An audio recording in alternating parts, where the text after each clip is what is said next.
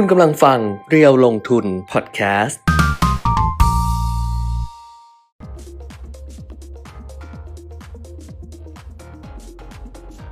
สวัสดีค่ะ สวัสดีครับ มาแล้วนะ อัปเดตเทรนด์ลงทุนกับเพจเดี๋ยวลงทุนนะคะ ทาง Facebook Live YouTube Live จบก็วันนี้วันนี้อังคารวันอังที่คาร7ธันวาคม 2564 ค่ะอยู่ในอืม3วันงงไงอ่า แล้วก็ อืมอาจจะเป็นโชคดีที่เราหยุดเมื่อวานนี้ค่ะอืมเพราะว่าการพบผู้ติดเชื้อเนี่ยอ่าที่เป็นสายพันธุ์ใหม่ค่ะโอไมครอนโอไมครอนเนี่ยนะครับก็เจอในวันหยุดของบ้านเราค่ะนะแล้วก็อ่าเราก็มีโอกาสตั้งสติ แล้วก็ได้ดูตลาดหุ้นที่เขายังเปิดทำการซื้อขายปกติอยู่ค่ะไม่ว่าจะเป็นฝั่งอเมริกายุโรปหรือ เอเชียอืมก็ดีนะครับที่ที่เขาเปิดเทรดแล้วเราก็เห็นตัวอย่างของเขาแล้วว่าค่ะในแต่ละประเทศที่เขาก็เจอผู้ติดเชื้อโอไมครอนเหมือนกันเนี่ยเขาก็ไม่เขาเขาเขาก็เลิกกังวลละอืมเหมือนกับเลิกกังวลนะนะตอนนี้นะ อาจจะคลายความกังวลอ่าบ้างคลายความกังวลอะไรอย่างนี้อ่เพราะว่าอ่าคนที่ติดเชื้อโอไมครอนเนี่ยค่ะไม่มีอาการหนักค่ะ นะเพราะอย่างเมื่อสัปดาห์ที่แล้วเหมือนที่ผมบอกไปแล้วว่า ตอนเนี้ยที่เราดูสายพันธุ์ใหม่เนี่ยผลกระทบจะมาถึงตลาดหุ้น หรือเศรษฐกิจมากน้อยแค่ไหนอืมเราดูที่ความรุนแรงอืมนะเราดูที่ความรุนแรงเป็นหลักนะครับ ถ้าหากว่ามันไม่รุนแรงถึงแม้ว่าประสิทธิภาพของวัคซีนจะอ่าป้องกันได้น้อยลงหรืออะไรก็ตามเนี่ยนะครับ มันก็ยังพอคลายความความกังวลได้ค่ะนะเพราะว่าตัวเลขเศรษฐกิจอื่น ๆ ที่รายงานออกมาอ่าเป็นระยะระยะก็ยังคงยืนยันว่าเศรษฐกิจในหลาย ๆ ประเทศ จริง ๆ ก็เกือบเกือบทุกประเทศแหละอืมนะเติบโตอย่างอ่าค่อนข้างแข็งแกร่งนะแล้วก็เติบโตกว่าปีที่ผ่านมาอืมนะครับอะเดี๋ยวเราก็เริ่มกันด้วยเรื่องของโควิดก่อนนะคุณแก้มเพราะว่า เพราะวันนี้จะไปเร็วเออ วันนี้เดี๋ยวมีประชุม ครับ มีประชุม 11 โมง บอกทุกคนก่อนเลยว่า ประมาณสัก 10โมง40อะ ไปแล้วนะ ครับ ต้องแยกย้าย เออเออ เพราะว่าเดี๋ยวมีประชุมต่อแล้วก็โอ้แต่วันนี้คนทักทายเข้ามาเข้ามาใน YouTube Live นะคะ ครับ คุณธนาคุณธนวุฒิใช่ไหมเออคุณธนาวุฒิคุณไพบูลย์ดิฉันเป็นคนอ่านชื่ออืมไม่ออกจริงสวัสสวัสดีครับ ทุกท่านค่ะ สวัสดีค่ะเออเออ สวัสดีค่ะ แล้วก็นะครับใน Facebook Live ก็ส่ง ทักข้อความมาได้นะคะอรุณสวัสดิ์ครับพี่พีเนี่ยคุณคณาพัฒน์มาแล้วอ่าฮะตำแหน่งทักทายดีเด่นของดิฉันอะกดไลค์กดแชร์ดิฉันกดเลิฟกดไลค์ไปเรียบร้อยแล้ว เพครับราะฉะนั้นเดี๋ยววันนี้จะได้ไปเร็วกันนิดนึง แล้วก็กลับเร็วกันนิดนึงอ่าแยกย้ายเร็วนิดนึงอ่าฮะนะคะ ก็เลยไม่ได้พูดเรื่องดาว TikTok เลยอะพูดรีบได้พูดได้พูดได้เออแนะนำให้รู้จักดาว TikTok คนใหม่เพราะว่าดาว TikTok เออเป็นดาว TikTok เพราะว่าโดยที่ไม่ได้เล่น TikTok ไม่ไม่ได้เออไม่เล่นไม่อะไรเลยก็คือไม่ได้เข้าไปส่องบ้างไหมดูบ้างคือไม่ได้เล่นก็คือไม่ไม่ได้โพสต์ไม่มีอะไรกับก็ TikTokคือไม่ได้ลงแอปเลยครับตอนแรกอะอ๋อแล้วก็น้องอะก็คือเออมีคนส่งมาให้เยอะมากเออส่งทางไลน์ ส่งทาง inbox ในแฟนเพจ ส่งทางอินสตาแกรมส่งอะไรเงี้ยเออเป็นคลิปที่มีน้องคนหนึ่งอ่าเขาไปตัดคลิปที่เด็ดลุงนี่อะค่ะครับซึ่งมันเป็นคลิปตั้งแต่ปี61แล้วนะอืม ดิฉันดิฉันจำไม่ได้หรอก แต่พอเข้าไป YouTube ปุ๊บเนี่ยไอคลิปนี้มันเด้งเพราะว่าอ่าฮะคนเนี่ยตามจาก TikTok แล้วไปหาต้นฉบับอ๋อก็เลยรู้ว่าอ๋อปี 61 15 พฤศจิกายนตั้งแต่61โอ้โหก่อนสามปีอะก่อนโควิดนานก่อมานกโคนะตอวินดนั้นก่อนโควิดเออเอเอออแล้วเขาไปตัดมาไงอู้อ่าแล้วคอมเมนต์รุนแรงเออเป็นคนคอมเมนต์รุนแรงอ่าไอคลิปที่จะถูกแชร์เยอะๆเนี่ยมักจะเป็นคลิปคลิปที่มีการอ่าวิอ่า วิเคราะห์คือเขาเรียกเวลาว่าอะไรนะ ให้ความเห็นกับให้ลูกควาหมนี้เห็นกับลูกแรงหนี้ๆใช่ไหมซึ่งแบบเสียงดังไงเออเออแต่เออถ้าเขาตัดเยอะกว่านี้เราจะโดนด่าแล้วไงเพราะทุกคนก็จะบอกทำไมด่าตลอดเออซึ่งคลิปที่เราเราพูดแบบแบบเสียงเพราะๆก็มีเออเอเอออแต่ถ้าเกิดเขาตัดแบบนี้ตลอดดิฉันจากดาวติ๊กต็อกนี่จะร่วงแล้วแล้วคราวนี้คลิปเนี้ยค่ะ คนแชร์มาหาดิฉันเยอะมากเมื่อเช้าก็มีอีกเออบอกว่าได้มาจากได้มาจากมีพี่อะที่รู้จักอะบอกว่าเขาได้มาจากเอ่อ ลูกสาวเพื่อน ซึ่งลูกสาวเพื่อนเรียนหมอมหิดลอืมลูกสาวเพื่อนเรียนหมอมหิดลแล้วแชร์เออเออเขาบอกได้มาจากลูกสาวเพื่อนก็เลยบอกโอ้โหขนาดนี้เลยเหรอโอ้แสดแล้วงเข้าไปดูปรากฏว่าคนดูคลิปเนี้ย2.6 ล้านโอ้ใน TikTok ค คือถ้ามันแชร์ขนาดนั้นเนี่ยมันก็ต้องไปในหลากหลายวงการแหละ มันต้องไปเออไม่ทั่วรู้แหละว่าลูกลูกบอกว่าแม่เออต้องแม่ต้องฉลาดคิดนะเออว่าอันนี้แสดงว่ามีอินฟูอะแชร์ ถ้าไม่งั้นเออปกติยอดอ๋อวิวเขาเป็นพันเออถ้าสองล้านกว่าเนี่ย มันต้องมี influ มาแชร์อะไรอย่างเงี้ยเออแบบเอออืมอ้าวเพราะฉะนั้นนะขอแนะนำให้รู้จักดาวติ๊กต็อกคนใหม่ คือดิฉันเองซึ่งไม่ได้เล่นติ๊กต็อกเออเออเออแค่นั้นแหละ แค่นั้นแหละเราไปอ่านคอมเมนต์น่ะครับปกติคอมเมนต์ส่วนใหญ่เวลาเราพูดอย่างเงี้ยจะด่าไงเฮ้ยเออแต่เออติ๊กต็อกดีเว้ยอ่าส่วนใหญ่คนจะบอกว่าอุ้ยแบบดีแชร์เพราะว่าชื่นชมไม่ได้แชร์เพราะว่าจะแต่ก็ไม่นั่งอยู่ประมาณดีนั้อะนแต่ก็ไม่สบายใจอยู่ดีอ่าอ่าเออนั่นแหละอะคือถ้าคอมเมนต์ออกมาดี แล้วก็แชร์เยอะนั่นแสดงว่ามันก็ไม่เป็นการแชร์เพราะเขาหรอคิดว่าเป็นแนวคิดที่ควรสนับสนุนประมาณนั้นอืมอะใครที่อยู่ใน t ิ k t o k ก็ ลองดูแล้วกันนะครับ หรือใครไม่รู้เจว่าอแล้วหรือใครเจอแล้ว เออเออส่งข้อความเออมาบอกบอกดูแล้วอะไรอย่างเงี้ยเออบอกได้เห็นหรือยังเออเป็นดาวติ๊กต็อกอะเพราะว่าคุณนิดคนที่อ่าเป็นแฟนของเรานี่ก็ไม่รู้เล่น t ิ k t o k หรือเปล่าเพราะผมก็ไม่ได้เล่นออเออใครอะไรเขาอย่างเงี้ยอยากรู้เหมือนกันว่ากลุ่มไหนเนาะที่เขาเออแบบว่าไปดูติ๊กต็อกอะไรแล้วแบบสองล้านหกอะตอนนี้สองล้านอ่าหกฮะอ่าฮะเจ้าของแอคเขาก็ถึงกับปักหมุดครับ คลิปนี้ของดิฉันไว้เลยอ่าเออดีนะช่วงนี้ไปไหนมาไหนใส่หน้ากากอะคนจำไม่ได้อ้าวอ้าวมาเริ่มจากโควิดเรื่องโอมครอนละกันค่ะนะครับ โอมครอนนี่ก็อ่าหมอยงผู้วรวันหัวหน้าศูนย์เชี่ยวชาญเฉพาะด้าน ไวรัสวิทยาคลินิก ภาควิชากุมารเวชศาสตร์ คณะแพทยศาสตร์จุฬาลงกรณ์มหาวิทยาลัยเพิ่งโพสต์เมื่อเช้านี้เลยนะครับค่ะอ่าเป็นการโพสต์อัปเดต เพราะว่าหมอยงนี้ก็ก็เวลาศึกษา แล้วได้ข้อมูลอะไรใหม่ ๆ ก็จะมาโพสต์ไว้ใน Facebook ส่วนตัวของคุณหมอค่ะนะครับอ่าเรื่องแรกนะอ่าเป็นเป็นการตอบคำถามอะที่คนสงสัยกันอยู่นะโอไมครอนติดง่ายจริงหรือไม่ ผมสรุปสรุปนะอืมคงไม่ได้ไม่ไม่ต้องอ่านที่คุณหมอก็เขียนสรุปก็คือว่าอ่าถ้าดูจากการแพร่กระจายออกไปอืมนอกทวีปแอฟริกา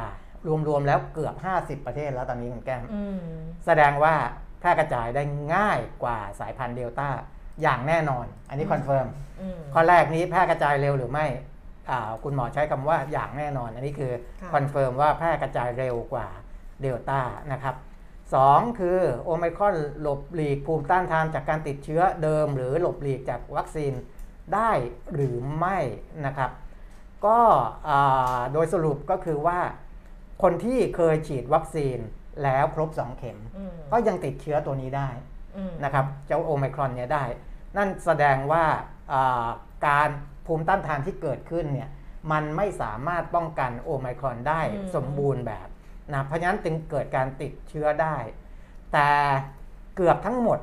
จะมีอาการลดลงหรือว่าไม่มีอาการเลย นั่นแสดงว่าวัคซีนยังสามารถป้องกันความรุนแรงของโรคได้มอันนี้คืออา keyword ที่ 2 นะครับแพร่กระจายได้เร็วก็จริง แต่วัคซีนมีอ่าส่งผลต้านทานได้น้อยลงจริง แต่ก็ยังป้องกันความรุนแรงของโรคได้นะครับอะ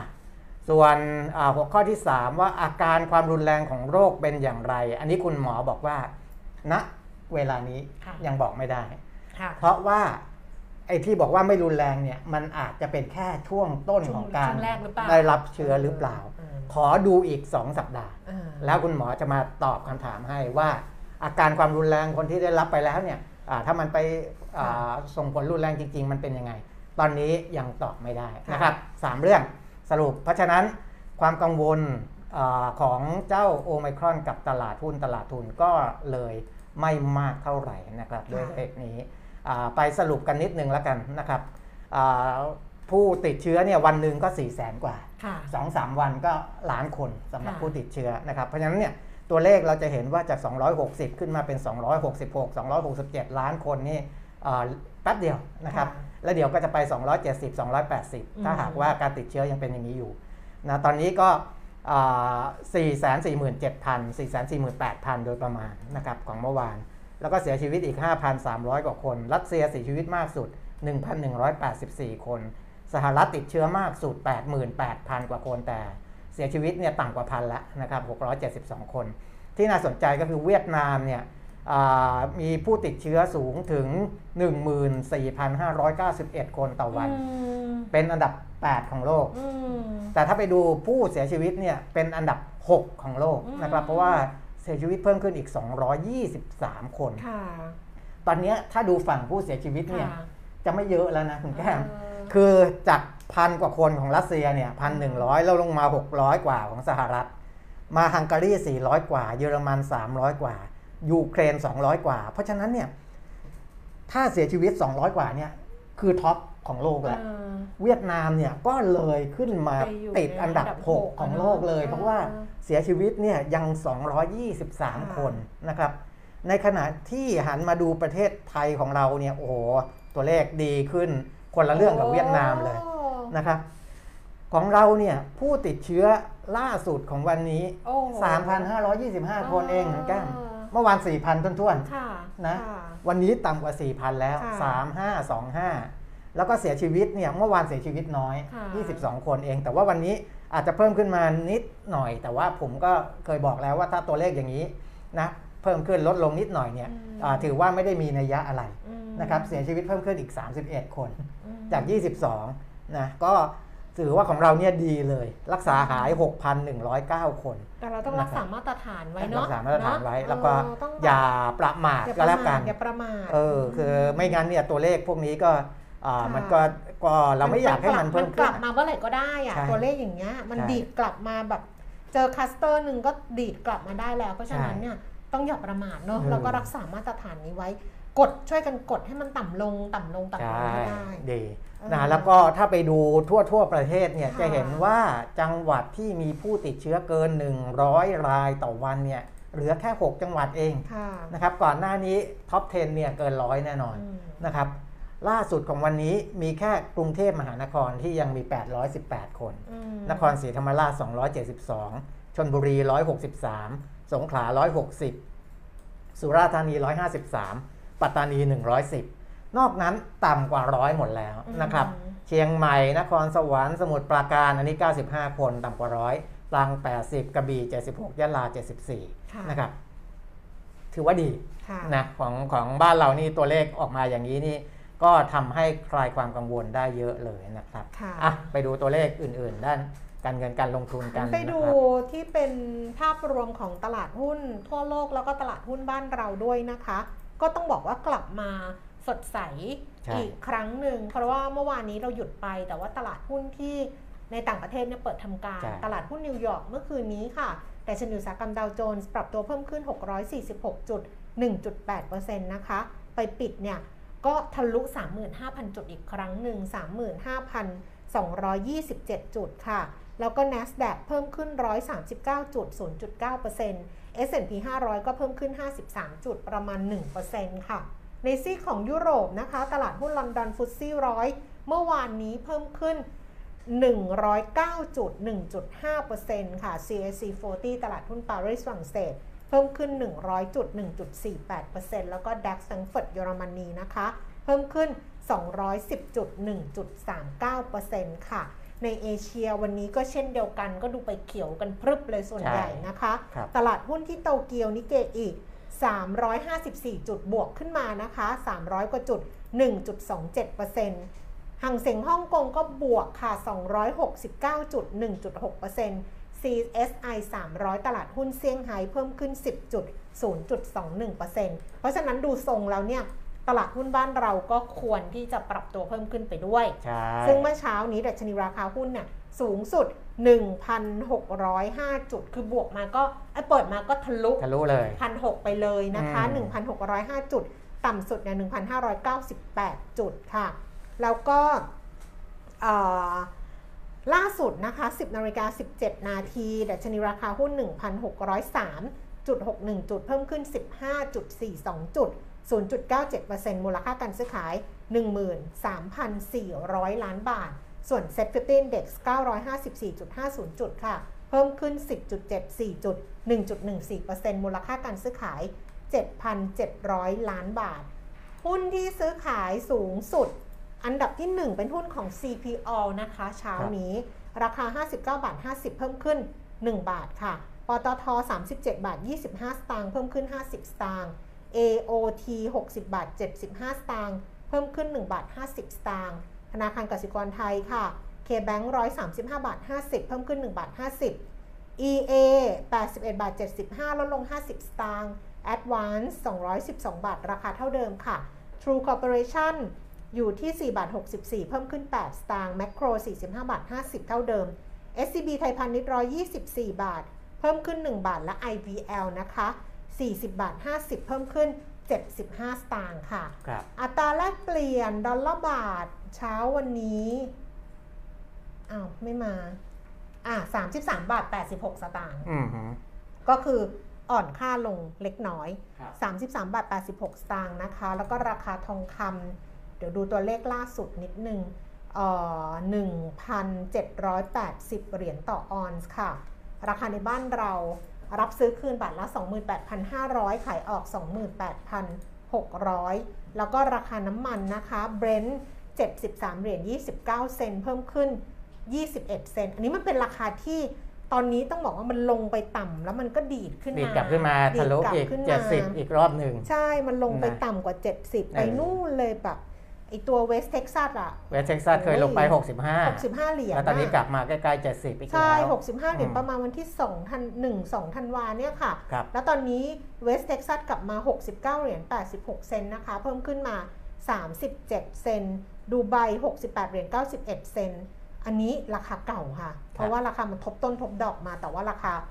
คือตอนที่เราคุยกันบางที 80 70 อะไรเงี้ยอ่าเพราะว่าอ่ามัมันช้าไงใช่แต่ล่าสุดคือประมาณ 68 เหรียญสำหรับดูไบครับนะคะนะอะครบละก็ราคาน้ำมันก็สะท้อนว่าอ่าความกังวลก็คลายไปอืมนะครับอ่าความเชื่อมั่นในเรื่องของดีมานในเรื่องของความต้องการใช้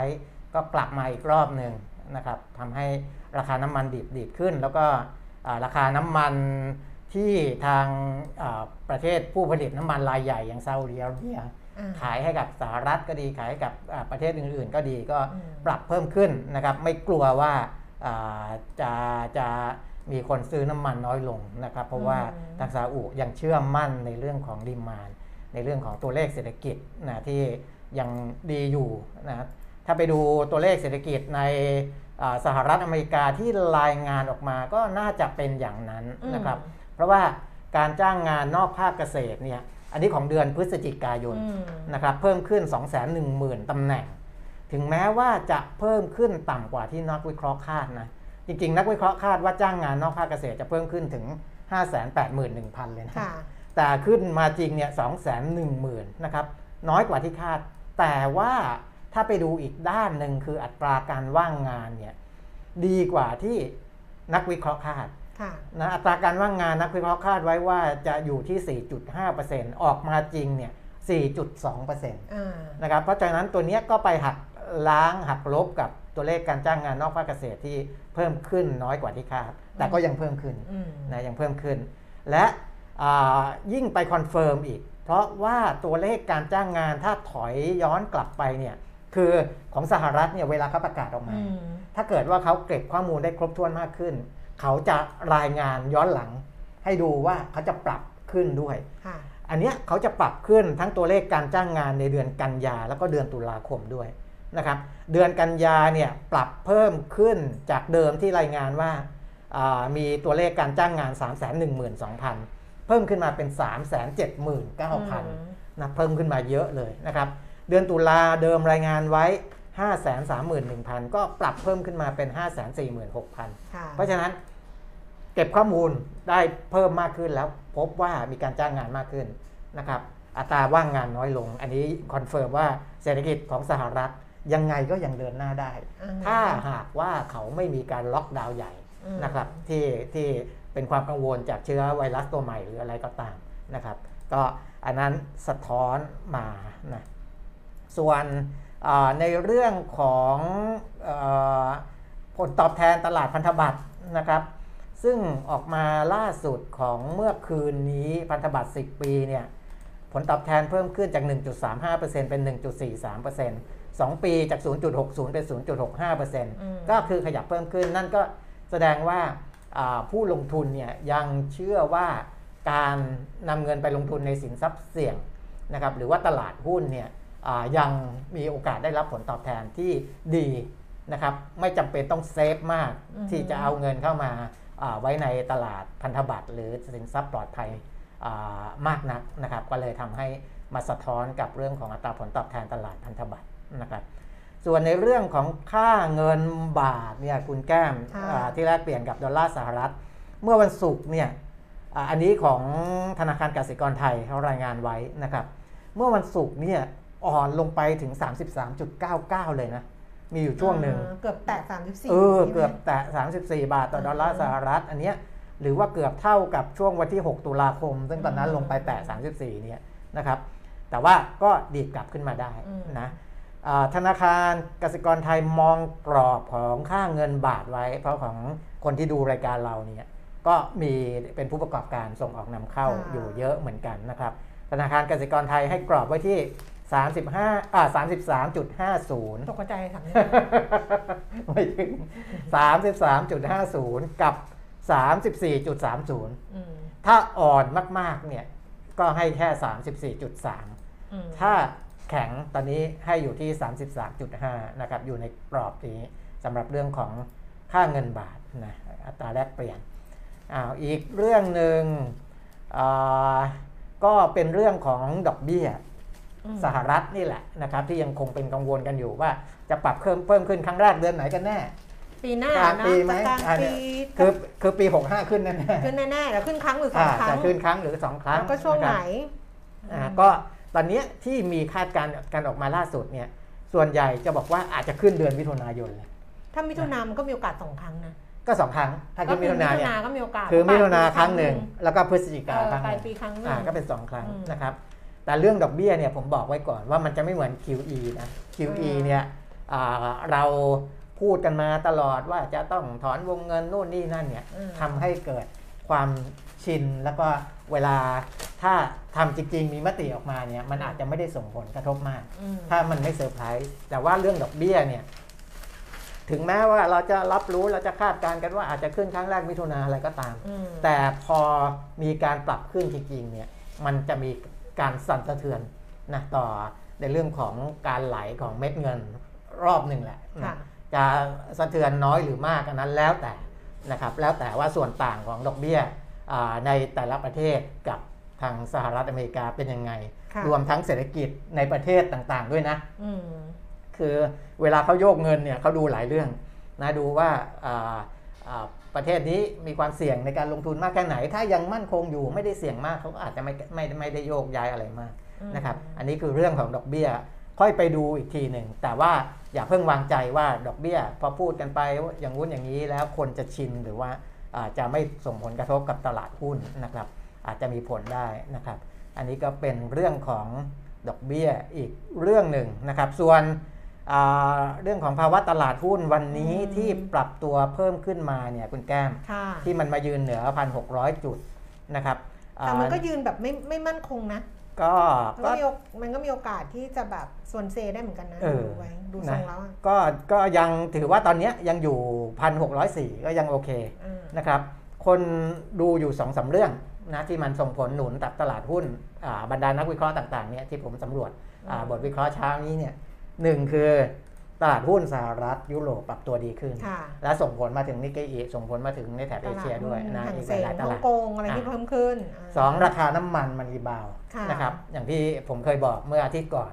ว่าราคาน้ำมันมีผลกับดัชนีราคาหุ้นในค่ะอ่าแทบจะทุกตลาด เพราะว่าไปมีผลกับหุ้นในกลุ่มพลังงานกลุ่มน้ำมัน ซึ่งมี Market Cap สูงนะครับอันนั้น 2 เรื่องหลักๆ ที่ทำให้หุ้นเพิ่มขึ้น ประกอบกับ 3 คือเรื่องของของโอไมครอนเนี่ย ซึ่งตอนเนี้ยอ่าในหลาย ๆ ประเทศทั่วโลก มีรับรู้ข้อมูลข่าวสารอืมใกล้เคียงกันตรง ๆ กัน ว่าโอไมครอนแพร่ระบาดแพร่กระจายได้เร็วกว่า แต่มีความรุนแรงน้อยกว่าค่ะนะตอนนี้ตอนนี้สิ่งที่รับรู้กันนะสิ่งที่รับรู้กันในบรรดาแวดวงการลงทุนหรือทั่ว ๆ ไปจะเป็นอย่างนี้ เพราะฉะนั้นเนี่ย ถ้ามันไม่มีอะไรที่มันรุนแรงไปกว่านี้ โอไมครอนก็จะไม่ได้น่ากลัวมากนะครับค่ะอันนั้นเป็น 3 เรื่องหลักแต่ๆก็ที่ต้องรอคุณหมอยงบอกสองอาทิตย์นะอ่าว่ามันดูรุนว่าแรงว่าไอ้เวลามันเข้าไปใช่ใช่ใช่จริงๆเนี่ยมัมันนจะจะไปไปรุนแรงใช้เวลามากกว่านี้หรือเปล่าเออเออมันจะรุนแรงมากกว่านี้หรือเปล่าอืมนะครับ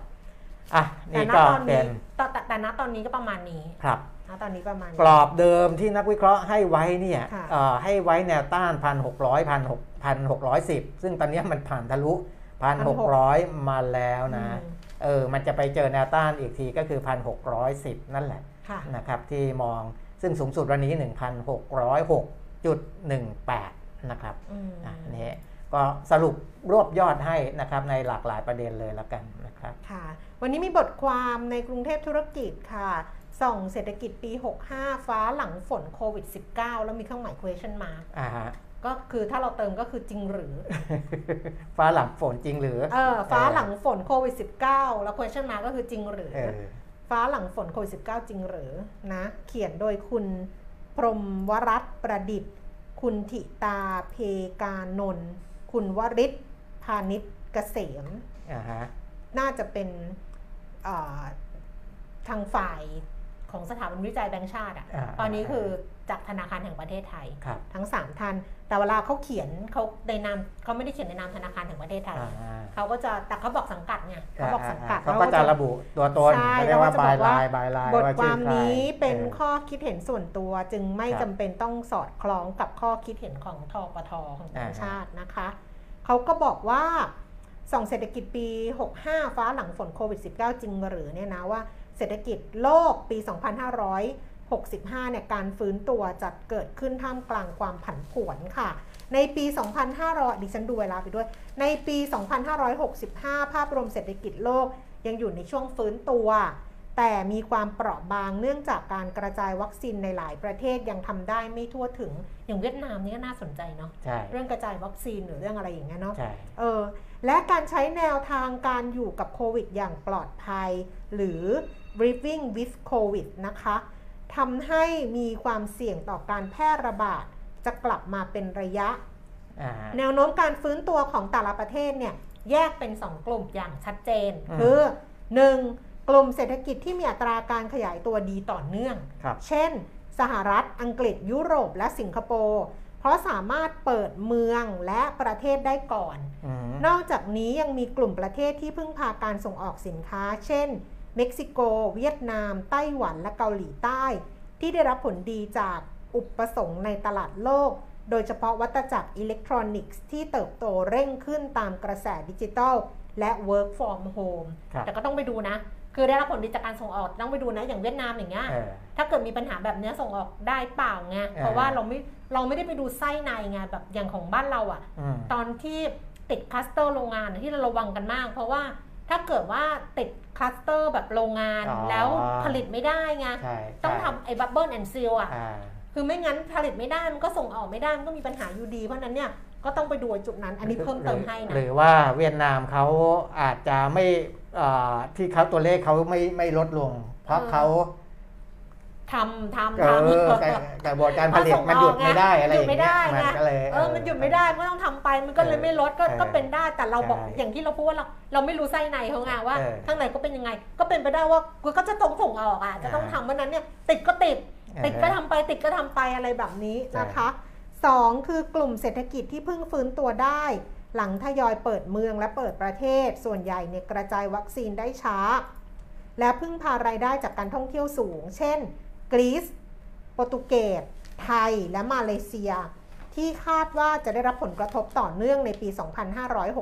2565 เพราะพึ่งพานักท่องเที่ยวจีนเป็นหลัก แล้วจีนยังไม่มีแผนเปิดประเทศที่ชัดเจนอ่าฮะคือจีนนี่แบบแน่นมากจริงๆนะความท้าทายของเศรษฐกิจโลกในปี 2565 มีความเสี่ยงจากไวรัส สายพันธุ์ใหม่อย่างโอเมครอน ปัญหาห่วงโซ่อุปทานเกิดภาวะชะงงักงันนะคะ หรือ global supply disruption ซึ่งมีแนวโน้มยืดเยื้อแต่ก็คาดว่าจะคลี่ทยอยคลี่คลาย ได้ในช่วงครึ่งหลังของปี ทั้งจากอุปทานของเซมิคอนดักเตอร์ที่เพิ่มขึ้น จากการขยายกำลังการผลิตและปัญหาต้นทุนและระยะเวลาขนส่งสินค้าที่ปรับดีขึ้น หลังจากที่หลายประเทศทยอยควบคุมการแพร่ระบาดของโควิด -19 ได้นะ อันนี้เป็นภาพรวมๆที่ที่มองจริง ๆ เขาก็จะพูดถึงเศรษฐกิจไทยอะค่ะว่า ปีแรกหลังเจอมรสุมโควิด -19 เป็นยังไงแต่สรุปไปเลยกันละกันว่า เศรษฐกิจไทย ความท้าทายข้างหน้า จากแนวโน้มการเปลี่ยนแปลงของโลกนะคะ ในบทความนี้บอกว่าก้าวถัดไปของเศรษฐกิจไทย จะได้เห็นการเปลี่ยนแปลงเชิงโครงสร้างต่างๆอืมฮึและแนวโน้มการเปลี่ยนแปลงของโลก หรือ global mega trends ที่จะมาเร็วขึ้นที่จะมาถึงเร็วขึ้น อาทิเช่น 1. กระแสการอนุรักษ์สิ่งแวดล้อมที่จะกลายมาเป็นเงื่อนไขเพิ่มเติมของโครงสร้างการค้าโลก โดยเฉพาะในยุโรปสหรัฐและจีน อันนี้จะเห็นมากขึ้นครับเรื่องของการอนุรักษ์สิ่งแวดล้อมนะคะ 2. เทคโนโลยีจะเข้ามามีบทบาทมากขึ้นทั้งต่อการดำเนินชีวิต และ 3. การแก้ไขปัญหา การขาดแคลนแรงงานในภาคผลิต อาจจะกลายเป็นเครื่องมือเพื่อแย่งชิงการเป็นมหาอำนาจด้วย ไทยจึงต้องเตรียมพร้อม รับมือกับโครงสร้างการค้าการส่งออกและการลงทุนที่มีแนวโน้มเปลี่ยนแปลงไป ทั้งจากความต้องการสินค้าและบริการรูปแบบใหม่ ๆ รวมถึงเงื่อนไขทางการค้าที่อาจจะเพิ่มขึ้น โดยสรุปปี 2565 จะเป็นปีแรกที่เศรษฐกิจไทยเนี่ยเดินออกจากมรสุมโควิด -19 อย่างเต็มตัว เครื่องยนต์เศรษฐกิจทุกตัวทยอยกลับมาทำงานได้ปกติมากขึ้น แต่ฟ้าหลังมรสุมนี้ก็ไม่ก็อาจจะไม่ได้สดใสนัก เพราะมีอุปสรรคและความท้าทายรอบด้านที่จะต้องเผชิญและเราต้องผ่านไปด้วยกัน แหมไอ้ตอนผ่านไปด้วยกันนี่มันก็ดูแบบอืมนั่นแหละเออคือเขามองเรื่องปี 65 นั่นแหละ นักท่องเที่ยวครับอาจจะกลับมาได้เพียงบางส่วนเออสถานการณ์เงินเฟ้อราคาสินค้าโภคภัณฑ์ราคาน้ำมันอะไรประมาณเนี้ยครับเออสรุปก็คือเดินออกจากมรสุมอ่าฮะแต่ฝนยังปลอยอยู่ เออเออนะมันต้องเหมือนจีนอะที่เขาตอนนี้เขาคุมเข้มมาก เพราะว่าอืมเขาไม่ได้ดูประเทศเขาอย่างเดียวออ เขาดูไปทั่วโลกกวาดสายตามองดูไปหมดทั่วโลกดูหมดแล้วเนี่ยอืมในทั่วโลกยังโอ้ยมาลุมมาตุ้มกันกับอืมโควิดเนี่ยถ้าอย่างเนี้ยเขาก็อืมยังเซฟไว้ก่อนอืมแต่ถ้าประเทศต่างๆ เริ่มคลี่คลายลงเมื่อไหร่เนี่ยที่ผมรายงานตัวเลขทุกวันเนี่ยอืมสองสามวันล้านคนสองสามวันล้านคน ถ้าอย่างเงี้ยจีนเขาไม่อยากเสี่ยงหรอก เพราะว่าจีนเขาประชากรเขาเยอะ ใช่นะเขาเขาขับเคลื่อนเราเคยพูดไปแล้วว่าเขาขับเคลื่อนตัวเองได้ เออ แล้วก็ถ้าติดทีเนี่ยมันอ๋อมันได้ไปมันกระจายเร็วเขาก็ต้องคุมเข้มไว้ก่อนเออนะครับอะแต่ถ้าอ่าเริ่มคลี่คลายทั่วทั่วกันทั้งโลกเมื่อไหร่ จีนก็จะเริ่มเปิดประเทศมากขึ้น เราก็อาจจะได้อานิสงส์ตรงนั้นโอ้แต่ดูนะครับซีรีส์จีนเราไม่ค่อยอินเนาะแปลกนะไม่ค่อยยินเพราะไม่รู้ มีคนแนะนำให้ดูซีรีส์จีนเนี่ยเออดูไป ดูไปดูทั้งหมดเนี่ยสี่เรื่องดูดูเรื่องที่สี่อยู่ตอนอ่าเนี้ยฮะอ่าฮะเออไอสามเรื่องแรกก็ก็เฉยก็ก็เฉยเฉยๆอะมันเป็นเรื่องความสัมพันธ์อะไรอย่างเงี้ยแต่อืมก็เฉยเฉยๆไงแต่พอเรื่องที่สี่ซึ่งเขาบอกปังมากทุกคนดูแล้ว ชอบมากอินมากนี่ดูไปจนแบบ ดูไปจนจะเกินข้อนเคินเกินแบบก็ยังไม่อินเนาะอ่าเอ๊ะเราเป็นอะไรอืมหรือว่ายังติดกับเกาหลีอยู่ ไม่รู้ดิฉันดิฉันดิฉันว่า ดิฉันว่าเกาหลีอะเรื่องเขาวันนั้นอืมดิดิฉันไปร้านหนังสือมาไงเออไปร้านหนังสือ ร้านหนังสือเดินทาง อ่าฮะ แล้วก็เจ้าของร้านน่ะก็ชวนคุยเรื่องอ่าเรื่องซีรีส์อืมก็ถามดิฉันว่า เอ้ยทำไมเราทำไมคุณแก้มถึงแบบ ถึงมองยังไงกับซีรีส์เกาหลีอะไรเงี้ยดิฉันว่ามันก็มีหลากดิฉันว่าเขาหลากหลายอะ อ่าฮะ คือมันมันมันหลากหลายอะ มันหลากหลายแล้วมันมันหลายมุมอะ มันมีมันไม่ใช่แค่เรื่องความสัมพันธ์ไง ไม่ใช่เรื่องรักๆ เรื่องอะไรหรือว่าเป็นเพราะเราเลือกดูไม่รู้นะอืมแต่มันเป็นเรื่องของดิฉันว่ามันเป็นเรื่องอะเรื่องการทำงานเรื่องวิชาชีพอ่าคือหนึ่งเนี่ยเขาเขาเน้นวิแบบวิความคือเป็วินชาชีพเนี่ยวิชาเขาชีพเขาจะชัดเจน เออถ้าถ้าเรื่องเออหมอก็คือแบบวิชาชีพอะเออวิชาชีพหมออะไรอย่างเงี้ยเออมันก็เราก็หรือว่าทอย่างที่ดูนายผู้พิพากษาเออทนายผู้พิพากษาอืมหรือว่าไอเนี้ยนักที่ธุอรยู่กิจ พอทัลไอเว็บเว็บอ่าพอร์ตอะเว็บอ่าพอร์ทัลอะเออก็คือมันก็ชัดเจนว่าอยู่ในอยู่ในทุอยู่ในวงการนี้วงการนี้เออวงการหนังสือวงการอะไรอย่างเงี้ใช่ยก็ใช่จะไปหนังสืออย่างเงี้ยอืมเราก็รู้อยู่ว่าหนังสือแบบ อุตสาหกรรมหนังสือมันมันเออมันแย่แต่เกาหลีก็แบบเออยังทำเรื่องถ่ายทอดออกมาให้เห็นว่าใช่อุตสาหกรรมเขาเป็นยังไงใช่ธุรกิจเขาเป็นยังไงอาแล้วชีพเขานี้แบเป็บนยังไงทัชเราไงว่าอืมในหนังสือเล่มหนึ่งอะ เป็นเล่มอย่างเงี้ยเล่มหนึ่งอะอืมมันไม่ใช่แค่คนเขียนคนเดียวนะอ่าฮะมันมันเป็นแบบทั้งทั้งคนที่จัดหน้าทั้งคนที่อ่ากทำองปกกทั้องงคนบรรณาธิการทั้งหมด ใช่คืออมทุกคนอะอยู่ในนั้นนะอ่าอะไรประมาณอ่ามัมันคือมันแบบอืมอ่าฮะเออแต่จีนดิฉันไปไม่ถึงอะเออเขาก็อาจจะทำมุมใดมุมหนึ่งอ่าเนอะ ไม่ได้ไม่ได้ไม่ได้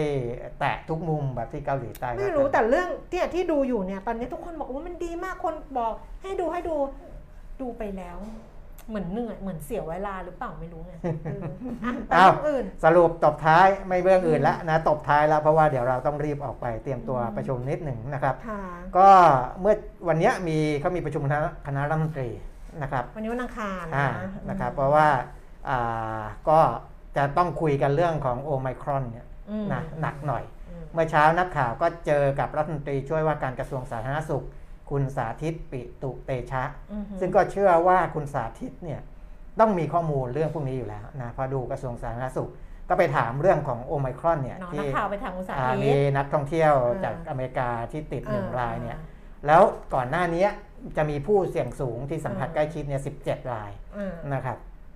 17 รายเนี่ยจากการตรวจหาเชื้อแล้วเนี่ยมีผลเป็นลบ 16 รายอืมผลเป็นบวก 1 ราย 1 รายเนี่ยเป็นเจ้าหน้าที่โรงแรมที่เป็นคนส่งอาหารให้กับนักท่องเที่ยวคนเนี้ยอ๋อนะคนที่ติดะโอไมครอนเนี่ยนะแต่ว่าพบเชื้อเนี่ยยังไม่รู้นะว่าเป็นโอไมครอนหรือเปล่าค่ะสำหรับคนส่งอาหารเนี่ยเดี๋ยวต้องรอสัก 3-4 วันเพื่อให้ชัวร์ค่ะว่าเชื้อโควิดที่พนักงานโรงแรมติดจากอ่านักท่องเที่ยวคนเนี้ย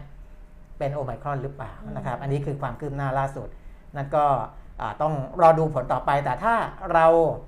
คุมใกล้ชิดอย่างนี้ รู้ว่าใครเป็นคนติดใช่รู้ว่าใครล็อกได้เป็นกลุ่มไงเสี่ยงอะไรอย่างนี้ใช่นะครับ มันก็มันก็เหมือนรอบาจะแรกคุมได้อะ เหมือนรอบเหมือนการระบาดรอบแรกอะเออที่เราแบบล็อกล็อกล็อกเป็นวงอะครับล็อกได้หมดเลยเป็นวง แต่ไอ้ระบาดรอบทองหล่ออะไม่ไหวแล้วไงครับอันนั้นแบบพรึบไปไงเออแต่รอบแรกอะสนามมวยอะครับขนาดสนามมวยที่คนไปร่วมเยอะๆนะ ก็ยังล็อกตาได้มเป็นตามตัวได้ใช่หมดใช่ล็อกเออได้เป็นรอบๆเพราะฉะนั้นนะครับอาจจะแบบว่าไม่ไม่ยากเท่าไหร่อะก็ประมาณดูนี้แหละเหมือนกับว่าโอไมครอนก็ก็มีทิศทางที่เราซึมซับข่าวในทางที่ดีขึ้นครับนะคะ จะบอกวางใจก็ไม่ได้แหละ แต่ว่าซึมซับข่าวในทางที่มันดีขึ้น มันก็อาจจะทำให้ภาพรวมการลงทุนอะไรอย่างเงี้ยอ่าต่างๆเนี่ยสุดท้ายกลับมาได้ แต่ว่าเรื่องนักท่องเที่ยวก็ยังเป็นเรื่องสำคัญ เดี๋ยวเขาต้องคุยกันแหละว่าจะเอาแบบไหนจะเอายังไง เพื่อที่จะแบบ ประคองเศรษฐกิจในช่วงเวลาที่ยากลำบากแบบนี้ ครับวันนี้คอรมอไม่มีเรื่อง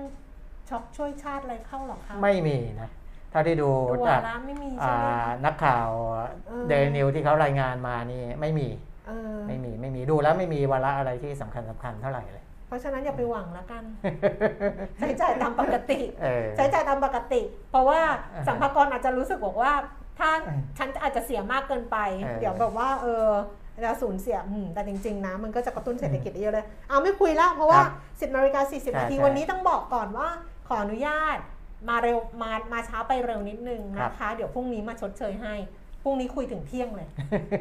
เออพรุ่งนี้เขาจะอยากฟังหรือเปล่า เออต้องถามคนฟังด้วย พรุ่งนี้คุยตั้งแต่สิบโมงถึงเที่ยงเอเลยอ อยากให้คุยเรื่องไหนคุยไปถึงเที่ยงเลยเพราะวันนี้รีบไปเดี๋ยวมีประชุมต่อตอน 11 โมงนะคะ ครับ เพราะฉะนั้นพรุ่งนี้เดี๋ยวกลับมาเจอกันได้นะ วันนี้เราสองคนลาแล้วนะคะ ขอบคุณสำหรับการติดตาม ขอบคุณสำหรับการกดไลค์กดแชร์กด love ขอบคุณสำหรับ การส่งข้อความมาทักทายกันด้วยนะคะ ชาว TikTok ไปก่อนนะคะ